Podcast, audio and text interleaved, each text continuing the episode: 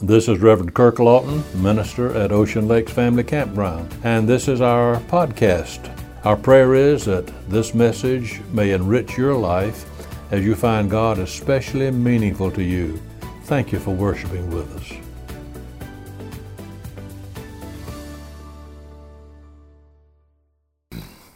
This morning we come to the close of this series of messages on the beautiful 23rd Psalm. We've had the opportunity during these past weeks to come to know, to love, to appreciate our Lord in a better way. There's so much that David tells us about God in these six verses, these 118 words. In the opening statement, The Lord is my shepherd, I shall not want, David really says volumes about our God. If we could outline these on uh, a screen, you might make one column on the left entitled The Lord, and then on the right another column, My Shepherd, and see how it works when these are put together. Under the Lord, write His divinity, and then under My Shepherd, put His humanity. Under the Lord, His transcendence, that means far away. And under My Shepherd, He is His immanence, He's nearby, God with us. Uh, on the left, He is beyond us, and that's true. But on the right, He is among us. On the left, the Lord is in heaven. On the right, put He is in our hearts. On the left, put under the Lord, He is the Creator. And on the right, He is a companion. And finally, on the left, put He is above us. And then on the right, He is beside us. David is boasting in this opening statement about how wonderful God is, how wonderful it is to have the Lord so near. The Lord is my shepherd. The Lord, the one who made the world and everything in it, the one who lit the sun, put the stars in their places, that's my shepherd. The one who threw a carpet of green grass on the earth and tacked it down with beautiful flowers. The one who scooped up the valleys and piled up the hills the one who took song of the seraph and robed it in feathers and gave us the nightingale, the one who took the rainbow and wove itself into a scarf and threw it around the shoulders of a dying storm, that's my shepherd. It is this same one who opens the doors of dawn in the morning and floods the world with light and beauty. That's my shepherd. And at evening he pulls down the shades of night and sets it aglow with sunset fire. That is my shepherd. The words of Martinez, who wrote that beautiful statement.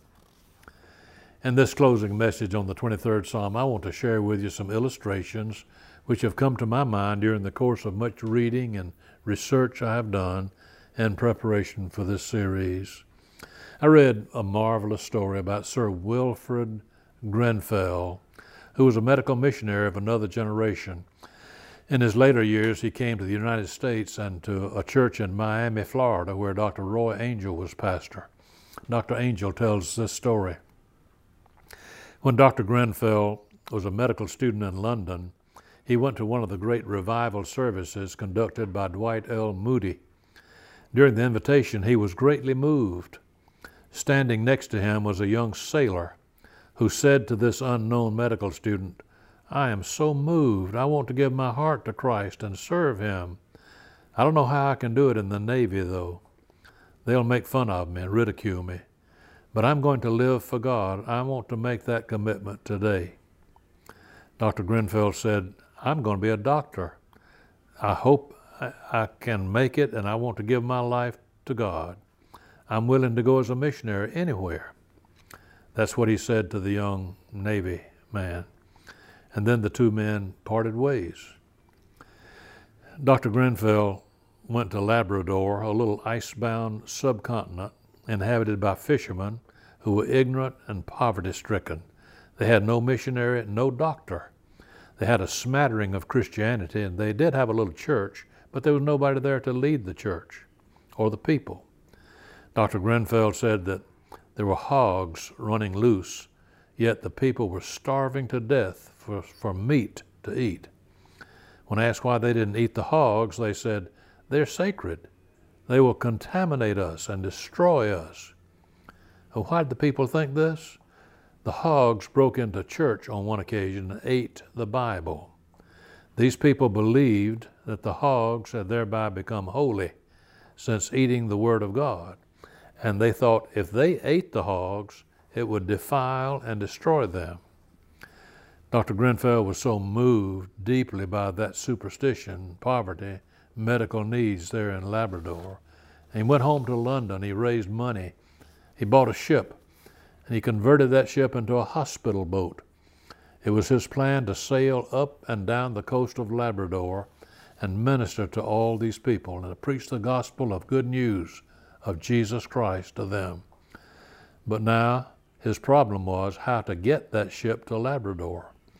He could not find a captain. He ran an ad in the paper, but there were no takers. The newspaper thought he was a fanatic and wrote a story about him. One day, a, a, sea captain came to him and asked, What is your object, your purpose? To get this ship to Labrador, and I need somebody to sail it, was Dr. Grenfell's reply. The captain said, You can get it there, but I need to know what your purpose is. Dr. Grenfell then told him, I'm a missionary. I want a hospital ship to go along the coast in the name of Christ and to minister to those people. The captain said, I am the captain of that large ship over there. And we're going to be sailing that way, and we will take your little boat alongside ours. Then the captain explained why he was willing to help. This captain of the ship said, Some years ago, during a revival, when Dwight L. Moody was in London, I gave my heart to Jesus Christ. And I've been trying to be a Christian seaman ever since. I've been praying that God would let me use my vocation for His glory. And so I'll help you get that sheep, that ship to Labrador.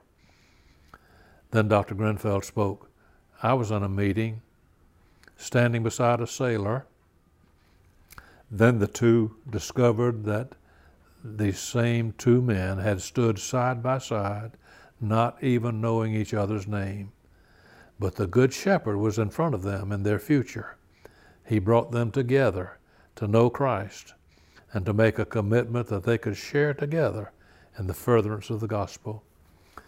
Yes, you see, when our Good Shepherd goes before us to lead us all along the way, we may not be able to know just how He's leading, but He does lead. Dr. Wayne Dehoney tells about a surgeon who had just performed two emergency operations, and he was now scheduled to operate for a third time that day, this time on a 23 year old young girl. The surgeon felt like saying, I just can't do it. Let's put it off, that surgery, till later. The other two surgeries had taken much out of him, long surgeries they were. But he realized he could not do that professionally. He had a medical, a moral responsibility to this 23 year old girl. She needed to have surgery right now, and he was the only one available. So he walked into the operating room just as they were getting ready to administer the anesthetic to this young girl. He looked down at her. He saw this beautiful, bright, smiling young woman. The anesthesiologist was saying, now, I want you to breathe deeply. I want you to start counting for me. But the girl stopped him. She said, Before you start, I wonder, would you mind my saying the 23rd Psalm? The doctor said, Oh, yeah, please do. It might do us all good. And so she started out The Lord is my shepherd. I shall not want. The doctor said, A strange hush fell over all the personnel in that operating room. There was a quietness that was almost eerie. You could hardly hear anyone breathe, it was so quiet. She went on, Yea, though I walk through the valley of the shadow of death, I will fear no evil, for thou art with me. And when she finished reciting the psalm, she said, All right, I'm ready. The doctor said, Honey, God and you and I are going to handle this. Don't worry. Everything is all right. The doctor said a strange new power came into him, a new strength in those few moments of rest and quietness in the presence of God. He said, I was a new man with my faculties and abilities at their peak. I never felt more adequate as far as my training was concerned, and I never felt surer of the presence of God in my life than I did at that moment. He said, I discovered for the first time in my life the power that comes through a moment of rest and meditation, waiting upon God. And the doctor concluded by saying, Now I do it every time I recite the 23rd Psalm when I go into that operating room. Whatever our work is, whatever our problems may be, the Lord has promised to bless us, to guide us, to walk with us a businessman who had faced many decisions, many problems in his life, found himself on the verge of what he thought was a nervous breakdown.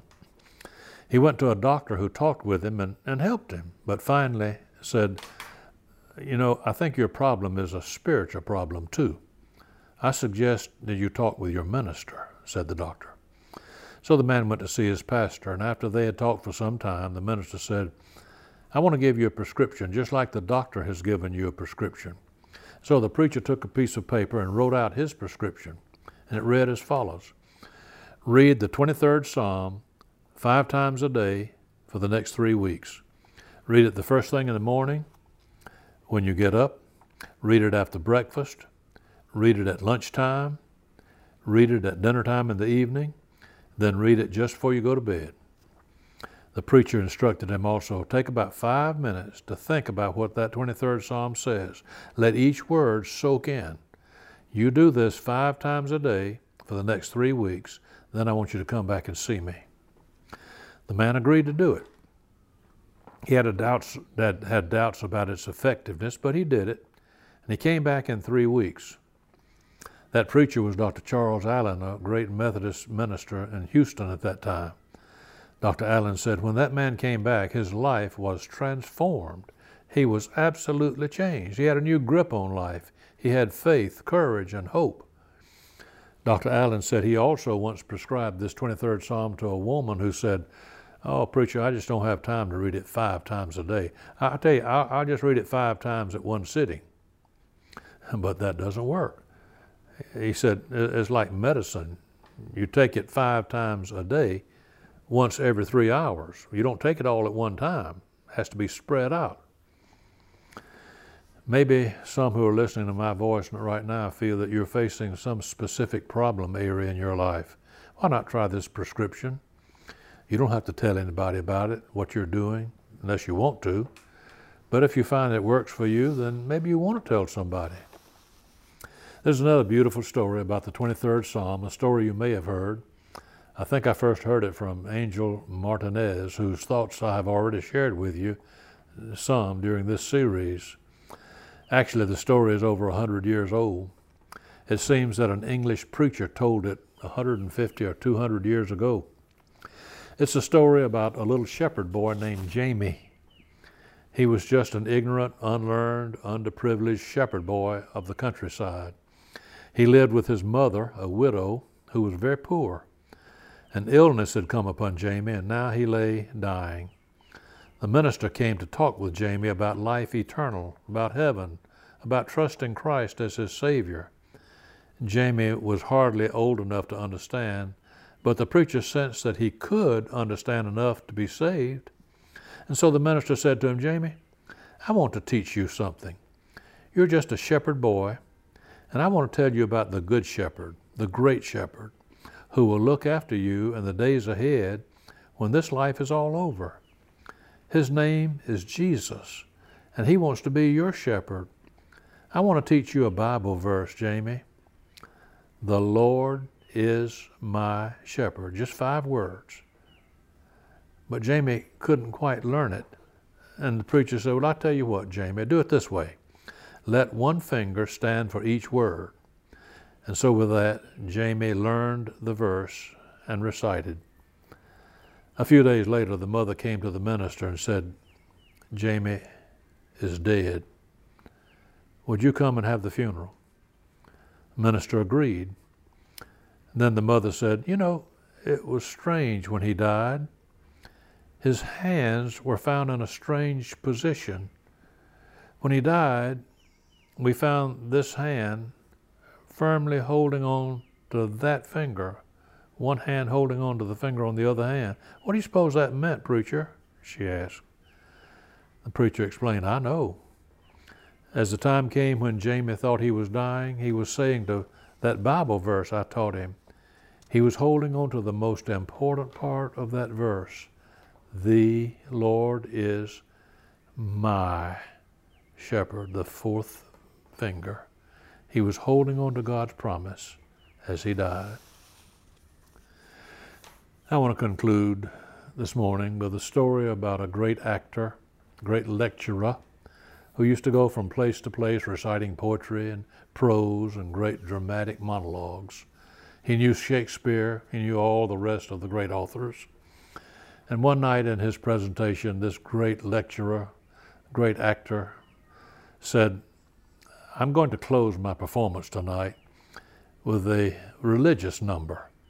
I want to recite for you, the audience, the 23rd Psalm. And so, with his tremendous voice, with great power, with great skill, this great actor and artist only could display, he delivered the 23rd Psalm. And when he finished reciting the psalm, there was a hush, and then the people in the audience rose to their feet and applauded enthusiastically. Oh, what a performance! Then the actor heard that there was also someone else in the audience who knew this psalm, and so they called on this elderly retired missionary to come up and recite the psalm also. Bent and feeble, old, having to have assistance in getting to the stage, he came to the platform. With a weak and a broken voice, he began to recite the 23rd Psalm. The people listened as his faltering voice sometimes broke, but great feeling came through his words. And when he finished, the people sat in silence Instead of rising to their feet to applaud him, they sat weeping, greatly moved. Someone said, What happened here? This last performance of this old man, though he did not have a great voice, he was not schooled in dramatic speaking, yet somehow he was the one who moved the audience the most. What was the difference? The answer came back. The first man, the great orator, knew the 23rd Psalm. The second man, the old feeble man, knew the shepherd of the 23rd Psalm. As we've been looking at the Psalm during these five Sundays, you may be able to say, Yes, I know the 23rd Psalm. But as we have come today to the close of this series, maybe you want to know more, pers- know more personally the shepherd of this Psalm, Jesus Christ, our Savior. As you do that, you will find increasing fullness and joy in life. May that be true of each of us today. Father, thank you for this beautiful psalm, and most of all for the shepherd of the psalm, Jesus Christ.